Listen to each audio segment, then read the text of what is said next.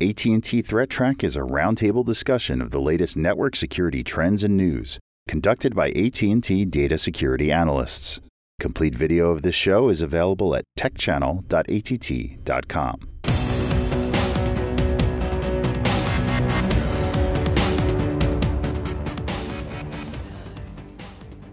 Hello, welcome to AT&T Threat Track for November 15th, 2016. This program provides network security highlights, discussion, and countermeasures for cyber threats.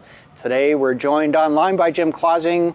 He's a security and forensics analyst on our team here. And uh, Jim, welcome to the program. And uh, I've got a question for you. Have you been out on the bike lately? I was out on the bike twice last week. Uh, it's a little chilly and damp or right. out there now, but I think I'll be out there later this week. Yeah.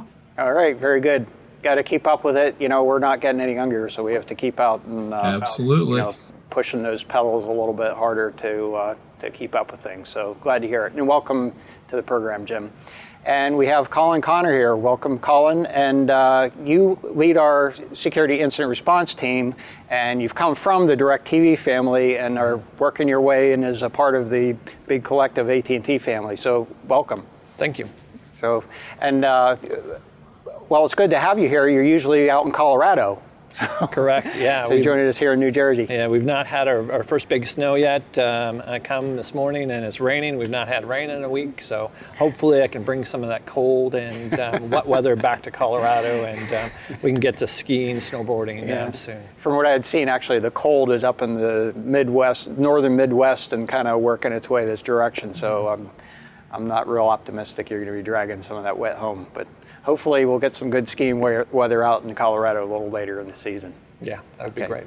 And I'm Brian Rexroad, and uh, well, let's go to the first story here. And uh, first one, actually, this is one that uh, I think a lot of folks that are working in the uh, virtual machine space are going to be paying attention to here, Jim. So uh, tell us what you found. This one was, has been reported the last couple of days. Um, last week there was a, a security conference in South Korea called the Power of Community.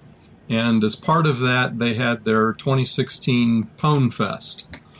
And in, as part of this Pwn Fest, various uh, security researchers tried to attack various products and could win money if they were able to break into to certain products. This one particular group earned almost $300,000. They earned $140,000 for hacking into Windows Edge browser, which is the new browser in Windows 10, and they earned 150,000 for uh, managing a, a virtual machine escape in VMware Workstation and Fusion.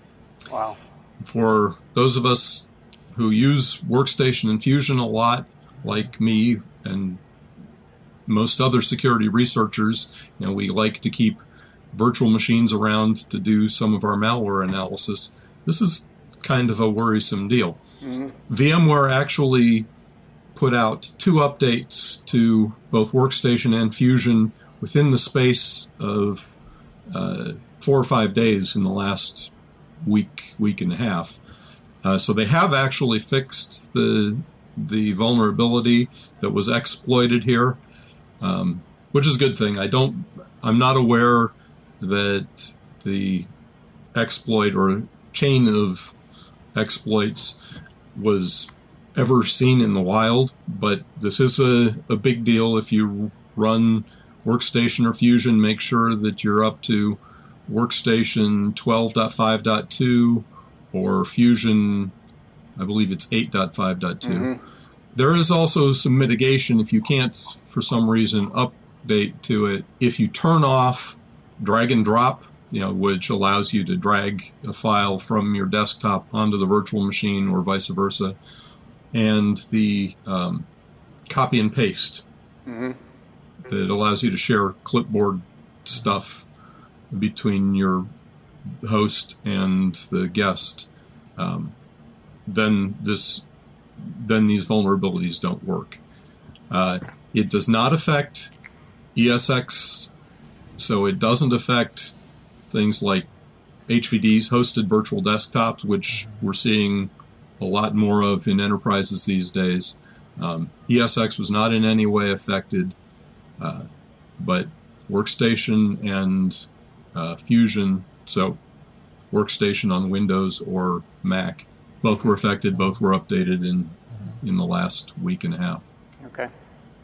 So I, I'm uh, I'm fascinated actually by these prizes because they are pretty sizable prizes as opposed for this type of activity. But I have to think that if uh, cyber um, attacks were a spectator sport, these would be in the tens of millions. yeah, yeah, um, and and these yeah these were sizable prizes because you know the ability to break out of a virtual machine is you know the holy grail for you know attacking virtualization infrastructure. To be able to break out of the virtual machine and attack the host or the hypervisor uh, you know that's what the attackers are looking for the ability to to spread you know move beyond and spread. So, mm-hmm. yep so, so yeah uh, they, these are a big deal and that was a decent sized prize. Yeah. Wouldn't, I wouldn't mind having that kind of money. yeah, I agree. Yeah, absolutely. Um, uh, it would be interesting to. And it, do you have any perspective on how much effort, how much time they had to put into being able to uh, to do that? I, am expecting that there would have been some preparation or homework they had to do prior. Yes, actually, uh, the guys who did the the VMware break in uh, in one of the stories, I saw that they had been working on it for about six months. Mm-hmm. Yeah, so uh, put into perspective, and it's multiple people, you know, splitting across them. I mean, it's it's it's not chump change. It's certainly a, a sizable prize, and I'm glad they're rewarded for their effort because if they hadn't been, uh, then it all goes to the bad guys. All right, very good, Jim. Thanks for bringing that to us.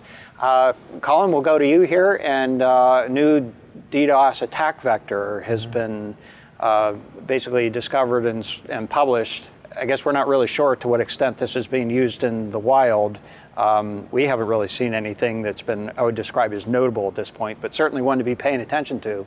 So tell us. Correct. Um, so just to be clear, this is a denial of service attack um, not a distributed. Um, a single oh, laptop oh, yeah, good point. could actually um, um, initiate this.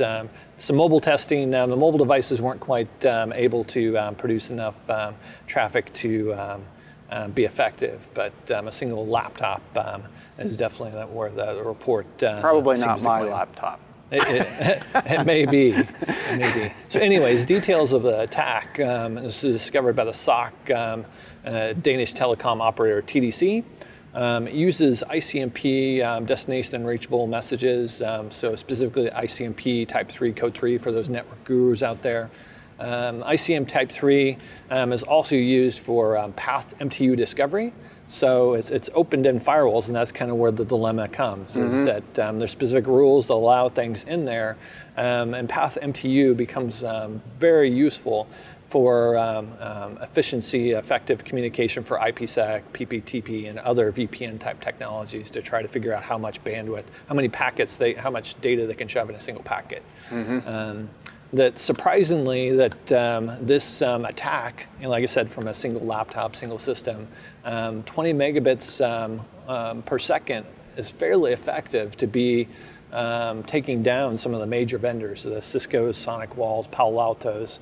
Um, so it's quite surprising that um, you know you could have gigabit, 10 gigabit interfaces, but even you know uh, 20 megabit of, of, this traffic sustained can um, um, cause what, what really happens is the CPU begins to spike and then it just you know can't keep up with the traffic and um, um, there's evidence as well that logging um, has some additional effects mm-hmm. on um, um the CPU. Of course, you have to do more that um, um, you have to, you, can't, you can't process as much traffic. that it's, it's quite surprising that uh, there's multiple vendors involved here. Um, it's you know not clear of if it's common coding or if it's um, a common library or what may um, you know span multiple vendors. A lot of times we see vulnerabilities just by a single vendor. Mm-hmm. Um, as you mentioned, Brian, um, we've not seen um, um, this behavior in overall AT&T backbone. definitely some backscatter from some, some DDoS attacks. Um, and some ICP, ICMP traffic, but nothing that's clear, um, mm-hmm. clearly um, um, um, attacks from our data. Um, the um, TDC, you know, was you know, saw the spike in traffic, uh, the data, Danish Telecom, and, and investigated further, you know, with packet captures, and were able to reproduce the behavior. Um, not with the standard ping that we have, but a very similar tool that can generate these ICMP Type 3 messages. And um, so they um, have a detailed report on the web that you can look, and um, they show different, um, you know, like I said, you know, even a mobile device they tested to see how um, it can uh, be effective or not Mm-hmm. uh, in this attack. Mitigation, to some extent, is fairly simple. Um, block the specific IP, IC, ICMP if you can.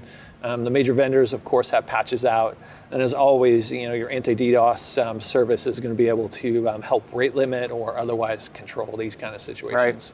Well, even beyond a, a DDoS service, I mean, typically you're going to need a DDoS service because, as you pointed out, this might be possible with a single IP address. But generally speaking, if you see this in the wild, it's most likely going to be a number of source addresses that are showing. And they might be even spoofing the address, so you might not know exactly where it's coming from. So the mitigation service is going to be pretty important to be able to uh, get that under control, filter out the bad stuff. Um, I think, Jim, as you'd suggested earlier, perhaps rate limiting is a, a good approach because in some cases you actually do want these messages to go through, but you certainly don't need, you know, tens of thousands of packets per second uh, going through. You really only need one for the system to basically be able to calibrate. Right. For that, if you can rate limit the the Type Three, you know, Code 3 um, uh, in front of the the firewall device, because as you said, you know, those aren't those aren't packets that you're going to see that you would expect to see tens of megabits per second. You'd expect to see a handful. Mm-hmm. You know, Right. uh, so, you know, rate limit those, um, but you know, you you don't want to just block all the ICMP Type threes because, as Colin said, the the Type three code four, uh, the fragmentation needed but don't fragment bit was set is what we use for path MTU discovery for figuring out, as as you said, the largest amount of data you can shove in a single packet without causing it to fragment. So, uh, and then the other the other thing to to note is there are, um, while this did affect some of the Cisco ASAs, uh, the bigger ones were less affected. You know, those that have right. uh, multiple cores were less affected. Obviously, they got more computing power, so to affect them would have required, you know, another Another some laptop? Additional laptop? factor of traffic. but you know, the the report on there shows the HPing command, which is a, a tool I've used for ten years for packet crafting in pen tests and so forth. It's very simple to to create it, Yeah. the amount of traffic that would be needed. So. Right. Yeah, generating this traffic is not going to be a big challenge for a, for an attacker. So that that's uh, obviously uh, something to be taken into into account. So uh, the mitigation platform, I think, as you suggested, Jim, the uh, perhaps the router upstream would be a good place to put some rate limiting in place, and perhaps have that ahead of time, and then maybe alert on any uh, indications of um, you know uh, of the rate limit being hit, and that would perhaps give you some insight that might somebody might be uh, uh, trying to attack you at perhaps lower bandwidths than a mitigation provider might be able to uh, ascertain. Is if you're normally getting you know 100 megabits per second of traffic, and somebody top you know puts a little bit of uh, you know a, a 20 megabits of um, ICMP3 on top of that, it might not show up so easily if you don't have some means of picking up on it. So uh, anyway, those are perhaps some good practices to have some insight into what's going on in your network ahead of time and pick up on any anomalies that show up. you know, in the Internet Weather Report, we often see that ICMP traffic in that second pie chart, and we kind of ignore it as being backscatter or innocuous, and and the, and it, and I still believe most of it is, but you know, you might need to take a little closer look at it. But then, the if this is DOS traffic, you know, it wouldn't necessarily show up as scanning either. You targeted at a specific, you know, uh, IP address where the firewall sits mm-hmm. in front of it. And yep, it would be a different alert type for sure. yeah, absolutely. So, uh, Jim, thank you for that segue, and thank you, Colin, for bringing the uh, this story to us. Uh, let's take a quick look at the internet weather over the last week or so here, and uh, first and foremost, the top 10 most probe ports. Port 23 is uh, still showing a good 75% of the activity, perhaps slightly more. Uh, that's been consistent over the last several weeks here. I think we are slightly down from previous weeks. We'll take a little closer look at that. Followed by port 22 TCP, that's uh, SSH, and then followed by 80 TCP, that's web 3389 TCP, that's uh, remote desktop protocol, and then 2323 TCP. We're going to take a little closer look at that one. There's uh, some activity, although it's not increased from uh, previous weeks, but it certainly is uh, prevalent among these IoT devices. And then followed by 1911 TCP, that's a, um, basically that's uh, related to industrial control port.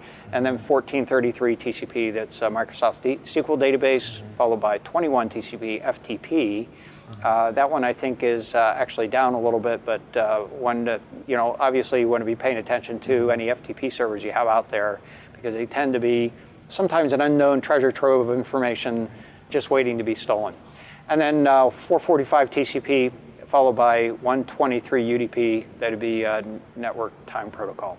And then looking at the top 10 most sources doing the probing, again, about 75% of it being port 23. I think that was up on the order of about 780,000 sources through the course of the day. It's certainly not the highest we'd seen. We had seen it exceed a million at one point, but it's certainly uh, pretty high in the uh, overall. And then what do you know? The next port showing up here is ICMP type 3, code 3. This is looking at it from a scanning point of view, so it's probably not related to the activity that we were talking about. This tends to be backscatter from a denial of service attack. That is, it looks like a source, which would be the target of attack, that's basically screaming back at the sources saying, This port's unreachable, why are you sending this traffic to me? So I generally don't talk about it in the context of this because it is backscatter, and uh, we'd have to dig into it a little bit further to really uh, validate what the cause of this. And, and by the way, scanning activity can cause that as well. That is, you know, as scans are hitting ports, they're going to, to uh, tend to reply back to the source that's uh, asking those questions or probing them. Nevertheless, uh, followed by 445 TCP, again, continuing to see the conficker activity or things that tend to mimic that sort of activity. So there's certainly other types of scanning on the network looking for uh, devices that might be uh, you know, susceptible to a file sharing attack or something along those lines. Followed by 8 ICMP, that's uh, basically ping requests and then uh, followed by 80 TCP, that's web activity. 2323, as, as, I said, we'll take a little closer look at that. 22 TCP, we'll take a little closer look at that one as well. And then uh, again, some uh, additional ICMP ports showing up here. I should say ICMP types actually. So looking at scan probes and sources on port 23 TCP, uh, as you can see here, looking at the top graph, we are not at the peak in terms of the number of probes that have been taking place. We had peaked out I guess actually last week on the order of maybe it was, uh, uh, uh, certainly within the last two weeks on the order of about seven billion probes per hour. That's uh, that's a really big number. Uh, I mean, I don't think I've ever seen that many any time prior in any port in the past. But it is is down to well, roughly about two thirds of what it was previously. So around uh, 5 billion probes per hour. And then uh, next is the, um, on the bottom graph, the number of sources doing that probing, and it's been relatively flat over the last few weeks, not a significant growth and not a significant decrease. And uh, as you can see, where it peaked out was just prior to the uh, basically the publication. I, we talked a little bit about the, uh, the attack on Krebs on security, and uh, that was a large attack. It kind of brought highlight or highlighted this uh, IoT thing uh, botnet, and um, that I think caused a little bit of a decrease in activity or certainly some dispersion of that activity. Looking at scan probes and sources on port 22 TCP, uh, this is the uh, SSH protocol. What I did on the on the probes is averaged it over a 24-hour period. So typically when we show this graph and we're looking at 180 days of activity, there are lots and lots and lots of spikes. And uh, but you, you, know if you kind of blurred your eyes, you could si- kind of see that there was some uh, there were some density spikes in there. Well, by just putting a 24-hour moving average on the graph here, it sort of smooths that out a little bit and uh, gives you a little bit of idea of what's going on. So it looks like there's basically some sort of a spiking in activity and probing. I think that's actually a research organization that's doing this. So I, I don't know that the spikes are all that significant.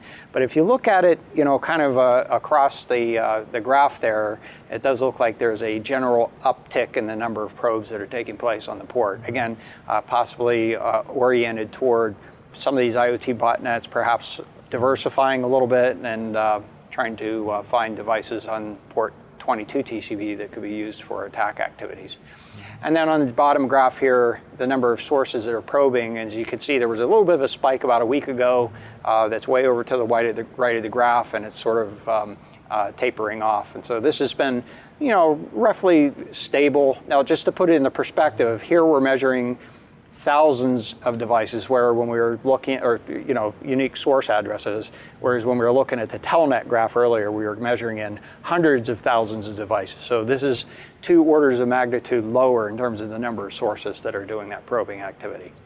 And looking a little bit more closely at port 2323 TCP this was uh, actually one that is sometimes used as an alternate port for telnet I think to kind of sort of hide in the noise perhaps it only, you can only hide so long by using alternate ports. Uh, nevertheless, this is showing 90 days of activity compared to the 180 days we were looking at previously. Uh, this activity is relatively new. It's only been sort of taking place over the last 60, maybe 70, 80, 70 days or so. And uh, you can see there was a big spike at the beginning and it sort of tapered off toward the end, so it's not as significant as it was before. But still, uh, in this particular case, we're actually looking at more than we saw probing on port 22 that is looking at the bottom graph. Uh, the number of sources up around 5, 10,000, uh, and it's peaked out as high as 50,000, so 55 or so thousand. So certainly uh, uh this is a, a, case where it's more clearly uh, going after IoT, that is IoT devices, that, that IoT botnet uh, going after these devices. Now, I did a little bit of searching on Shodan, found that MikroTik, that's M-I-K-R-O-T-I-K, uh, it's a, basically a manufacturer. They have uh, routers in their uh, device repertoire, and uh, some of these apparently are offering a telnet interface on the internet. And uh, there were around on the order of about tens of thousands of devices that were exposed this way. Mm-hmm. there were some other things that were using port 2323 as well. But I think, Colin, you did, pointed out that in some of our analysis we had observed mm-hmm. that um, we had seen denial of service activity coming from devices that showed this Correct. interface. Yeah, so the MikroTik routers, um, some of the IPs that we looked at here um, had a couple interesting aspects to them. Um, one, reverse D- recursive DNS open, mm-hmm. so um, they could be a, um, uh, a reflector yeah. for, for a D- uh, DNS um, denial service attack. Mm-hmm. As well, um, they have a bandwidth tester tool exposed. So definitely a lot of potential for these to um, you know continue the DDoS trend. Mm-hmm. Yeah, and so it's interesting you point out, you know, uh, and, and, they are not unique in this sense there have been a lot of devices that are exposing DNS, a DNS interface, I should say, not necessarily a service, but an interface to the internet. Mm-hmm and uh, allowing them to be facilitating denial of service attacks through that interface. But uh, generally, what they do is they just relay it to their their real DNS service provider. So it's sort kind of a loopback interface that is, mm-hmm. they get a DNS request, they loop it right back out to their DNS server provider, mm-hmm. and then the answer comes back. And so it ends up not only being a burden on that device, but it becomes a burden on their DNS service provider which uh, can be a little bit of a I'll say in some cases is annoyance. yeah, yeah, definitely. yeah. So uh, I guess another um, aspect is, you know, it's kind of interesting because when I was doing a little research on this, mm-hmm. I ran across the forum, and uh, there was a uh, a user that was complaining that their device keeps popping up to 100% CPU utilization for no reasonable explanation. That they could pick up on. Mm-hmm. And then it would go back to normal, and it was sort of a strange little diagnostic back and forth that was going on in the form. So uh, these will be the types of behaviors you'd want to look for. If you have unexplained CPU spikes in your devices, uh, you might want to take a look at what types of activities are going in and out, or perhaps what processes are running on your device and using that CPU. And as we've said the last couple of weeks on the show, that the Mirai source code that was released uh, in late September, one of the ways that it it is one of, is probably what's doing most of the scanning. Mm-hmm. Uh, mm-hmm. When we saw the source code, it scans for Telnet on both 23 and 2323. So this is mm-hmm. likely mostly Mirai traffic. Mm-hmm. And I finally got my honeypot set up so it is collecting uh, login attempts on 2323. So maybe after the first of the year, we'll on the show we'll take a look at what we're seeing there. Okay. Yeah, it'll be interesting to see how that morphs because as a part of the Mirai uh, source code, I think it did have sort of a list of password, you know, usernames and passwords, which was perhaps one of the more, for the folks that are building these botnets, one of the more valuable aspects of it. It'll be interesting to see how that's morphed in terms of uh, the uh, behavior that we're actually seeing. Yeah, see if it gets beyond that 100 or whatever they had in the source code there. Yeah. Uh, last item we'll mention here is scan probes on port 5632 TCP, and this happens to be a port, uh, the default port associated with PC Anywhere. So that's a, uh, I think, akin to uh, remote desktop protocol. So folks that are using uh, PC Anywhere, you want to make sure that you're not exposing 5632 to the internet, especially uh, unnecessarily, and especially, especially with any weak passwords on those uh, devices. We're just looking at 30 days of activity in this graph, so this is relatively recent activity. I think actually, uh, from the analysis, it appears that most of this activity is from a research organization, and it looks like they did sort of a, a, a sort of a hard scan, and it looks like they're doing uh, basically uh, an update every day or so here. So. Um, uh, I'm not particularly concerned about it from a uh, exploit point of view, but certainly one uh, that folks should be paying attention to anyway. It is a uh, point of vulnerability. So that's our show for today. We'd like to thank you for joining us. And if you'd like to get in touch with us, you can email us at attthreattrack at list.att.com. And you can find AT&T Threat Track on the AT&T Tech channel. It's on YouTube as well as on iTunes. You can follow us on Twitter. Our handle is at ATT Business. And I'd like to thank you, Jim Clausing, for joining us today. Thank you, Colin Connor, for joining us. And I'm Brian Rexroad. We'll be back next week with a new episode. Until then, keep your network safe. The views expressed on AT&T Threat Track are those of the participants and do not necessarily represent the views of AT&T or any other person or entity.